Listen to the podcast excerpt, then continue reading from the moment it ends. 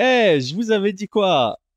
Max Holloway contre Justin Gaethje pour la ceinture BMF, c'est officialisé à l'UFC 300. Et non, je vais pas commencer à faire. Et je vous avais dit quoi? On pronostique tellement de combats que évidemment, de temps en temps, on va avoir raison. Mais qu'est-ce que je suis content d'avoir raison sur celui-là? Comme je le dis très souvent, une horloge, même cassée, elle a raison deux fois par jour. Bah c'est mon cas. Alors, parenthèse, Jim fucking Miller est annoncé contre Bobby Green. On s'y attendait pas parce qu'il a fait des call-outs intéressants. On s'attendait peut-être à Matt Brown, peut-être à Paul Felder. On avait émis l'idée de Paddy Pimblett. Finalement, c'est Bobby Green. Alors, très content, très, très content pour Jim Miller. UFC 100, une victoire. UFC 200, une victoire. UFC 300, il aura fait les trois, quoi qu'il arrive. Et on espère qu'il sera à 3-0 sur les trois, évidemment. Le show de l'adversaire Bobby Green, il sort d'un de ses chaos. C'était il n'y a pas longtemps, c'était en décembre. Ouais, quoique l'UFC 300 c'est en avril, ça va encore, ça va encore. Ça aurait pu être pire. C'est pas, c'est pas archi dégueulasse, mais euh, je suis pas certain que Bobby Green aujourd'hui soit déjà de retour à l'entraînement, vu ce qu'il a pris contre Jalen Turner. Bref, très chouette combat. Je suis content pour euh, Jim Miller. Au final, Jim Miller contre Bobby Green, sur papier, incroyable, vétéran contre vétéran. Ça fait beaucoup de sens sportivement au niveau des noms. Euh, ça aurait fait du sens aussi contre Matt Brown, mais bon, de temps en temps, il faut faire des choix et ça n'est pas un mauvais choix de l'UFC. Maintenant, parlons du combat qui nous intéresse le plus, évidemment. 5 rounds entre Max Holloway qui remonte une nouvelle fois en lightweight contre Justin Gaethje. Alors, le petit point qui risque de me déranger dans ce combat, c'est que ça fait très longtemps que je le dis, j'ai envie de voir Max Holloway faire une vraie montée chez les lightweights peu importe le combat qu'il va prendre chez les lightweight, c'est un banger. Qu'on le mette contre Justin Gaethje ici, qu'on le mette encore une fois contre Dustin Poirier, qu'on le mette contre BSD, qu'on le mette contre Chandler, qu'on le mette contre Charles Oliveira, qu'on le mette contre Dan Hooker, on peut même aller plus bas dans le, dans le classement, c'est que du caviar.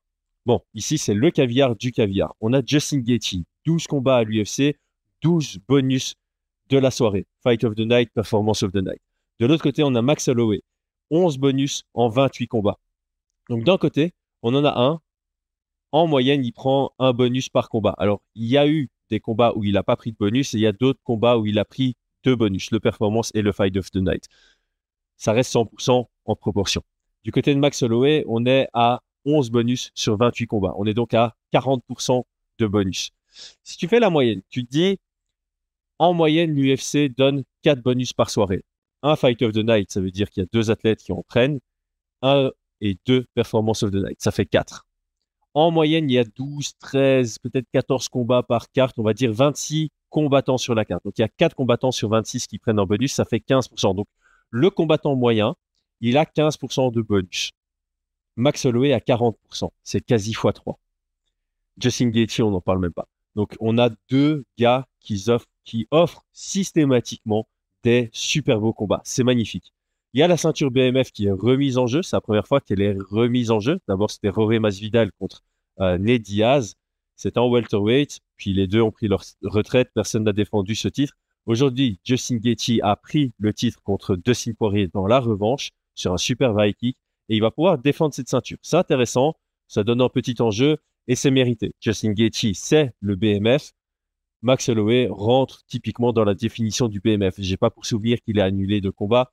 C'est le genre de gars qui prend des short notices. Il accepte tout le monde et n'importe qui. Il a changé de division. Pour moi, ça fait partie de la définition aussi du BMF. Il est allé challenger Dustin Poirier en lightweight. Quand euh, Tony Ferguson s'est blessé pour la quatrième fois, euh, enfin que Tony Ferguson contre Habib a été annulé pour la quatrième fois, il a accepté le combat à cinq jours. Donc juste un featherweight qui vient monter contre Khabib Nurmagomedov à 5 jours, 6 jours.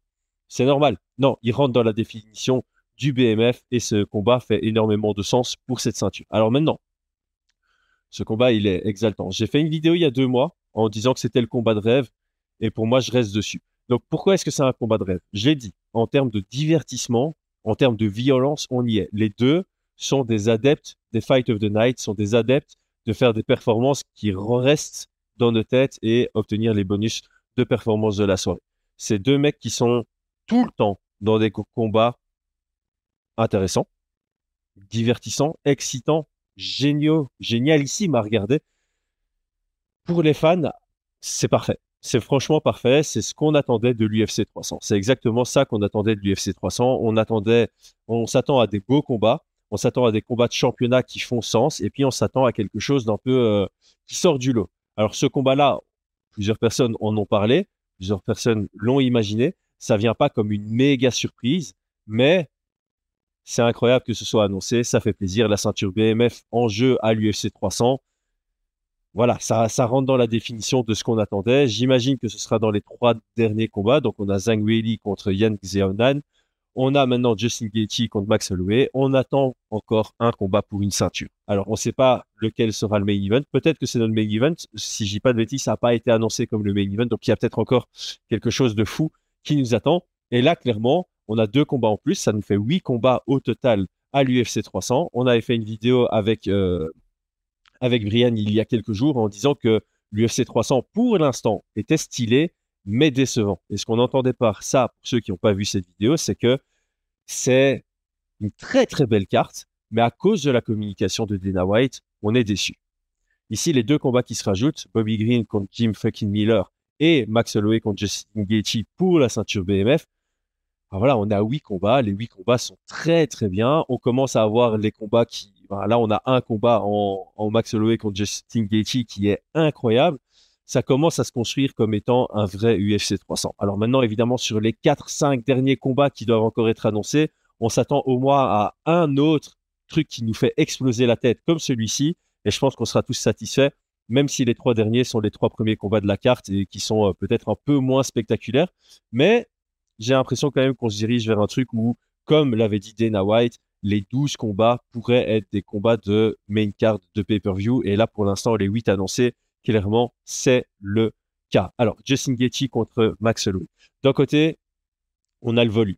On a le volume de Max Holloway, très très bon boxeur, précis, très fort en featherweight pour gérer son allonge. Elle sera moindre évidemment chez, chez les lightweights. C'est pas un gros puncher, c'est pas quelqu'un qui va mettre un KO sur une frappe ou sur un high kick. C'est plus quelqu'un qui va travailler sur le, cumul.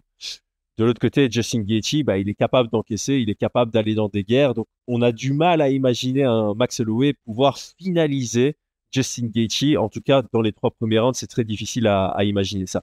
De l'autre côté, on a Max Holloway qui est aussi un méga montant. Donc, on a deux gars ultra violents qui rentrent dans des guerres dans leur combat avec des mentons d'exception. Justin Gaethje a un très bon menton. Max Holloway, il n'a pas pris un seul knockdown, alors que alors là, je suis pas certain, mais statistiquement, c'est le mec à l'UFC qui a pris le plus de coups, un des gars qui a pris le plus de coups. Et les gens disent toujours, ouais, ça, défense. En... Non, mais en même temps, le gars a 28 combats à. C'est normal qu'il ait pris beaucoup de coups. Et en plus de ça, son style fait qu'il rentre beaucoup dans l'échange. Il touche énormément ses adversaires, ce qui fait qu'en retour, il va se faire toucher beaucoup. C'est impossible de toucher 8 fois ton adversaire à la minute et, et d'encaisser que deux frappes à la minute. Si tu touches 8 fois ton adversaire à la minute, c'est que tu es très proche de lui, tu es très actif dans un combat et que automatiquement bah, tu vas te faire toucher 4-5 fois. D'ailleurs, j'aurais dû aller voir les, les stats, mais on n'est pas dans l'analyse ici, on est juste dans l'exaltation. C'est le fan en moi qui est en train de parler. D'ailleurs, vous le remarquez peut-être, je suis, je suis à fond dans, dans l'émotion là. Je, je kiffe ce combat. Donc ce combat est bien parce que on a deux mecs qui vont se rencontrer, qui vont échanger et on a vraiment ce truc de Max Holloway, très bon jab, très bon direct, donc très bonne gestion de la boxe à distance. Donc en boxing range, bras tendu, il est excellent. Et de l'autre côté, on a Justin Gaethje avec des incroyables low kicks. Et ça, j'ai toujours kiffé dans les combats de MMA. C'est un bon jabber contre un bon mec qui envoie des low kicks. Parce que tu sur la même distance. La distance de ton jab se fait contrer par le low kick. Le low kick se fait contrer par le direct. Et donc ça, ça va être une chouette dynamique. Le deuxième élément qui m'intéresse là-dedans, c'est qu'on a vraiment Max Holloway qui va travailler sur le volume. Et de l'autre côté, on a Justin Gaethje qui envoie des coups de marteau. Justin Gaethje, son problème systématiquement dans chacun de ses combats, sauf à partir du troisième round contre Tony Ferguson, c'est qu'il veut envoyer ses frappes tellement fort, tellement fort qu'il manque de précision, qu'il manque un peu de justesse, de lucidité dans ses envois et il perd position. Il va, si ça rate, si son uppercut rate, si son crochet avant rate, il, perd de position. Et je pense que Max Holloway peut capitaliser là-dessus. Faire rater Justin Gaethje et puis avancer sur une combinaison quand Justin Gaethje est hors de position. Par contre, par contre, s'il se fait connecter par Justin Gaethje, va être compliqué. Si Justin Gaethje arrive à lui mettre une vingtaine de low kicks sur les trois premiers rounds, le 4 et le 5 vont être compliqués. C'est le genre de combat où, je le dis maintenant, si dans un round, Max Holloway touche euh, Justin Gaethje 30 fois, on va prendre sa moyenne, 30, 40 fois, et se fait toucher 25 fois, 20 fois, c'est Justin Gaethje qui va prendre le round. Pourquoi? Parce que quand il touche, ça fait mal. Chacune de ses frappes, c'est envoyé avec des mauvaises intentions.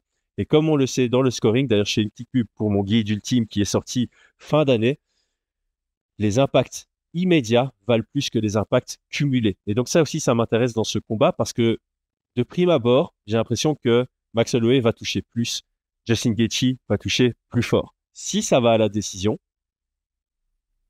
ce qui est uniquement probable parce que les deux sont durables et résistants. Donc la possibilité est là. On a, ça peut partir dans tous les sens. Ce combat, c'est incroyable. Je suis en train de me poser la question si ça irait à la décision ou si ça va se finir avant. Ils sont tellement durables qu'on peut imaginer une décision, mais ils sont tellement dans la violence qu'on doit, doit s'attendre à un finish avant.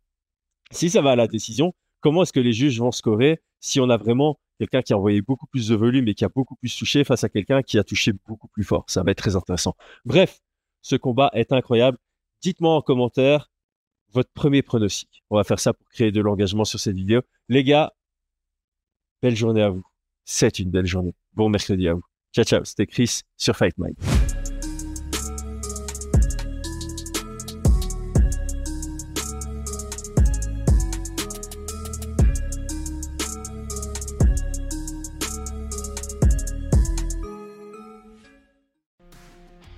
Et c'est tout pour aujourd'hui. L'équipe Fight Minds te remercie d'avoir investi de ton temps pour écouter le fruit de notre travail et de notre passion commune pour le MMA. Nous t'invitons à t'abonner à notre podcast et à nous mettre un petit 5 étoiles si notre travail te plaît, ça nous donnera toujours de la force. Et si tu veux donner un petit coup de pouce à notre projet, parle de nous autour de toi, ça contribuera à notre développement. Nous sommes également sur Twitter et YouTube, viens nous y retrouver pour échanger. A très vite pour plus de contenu sur l'art de la bagarre.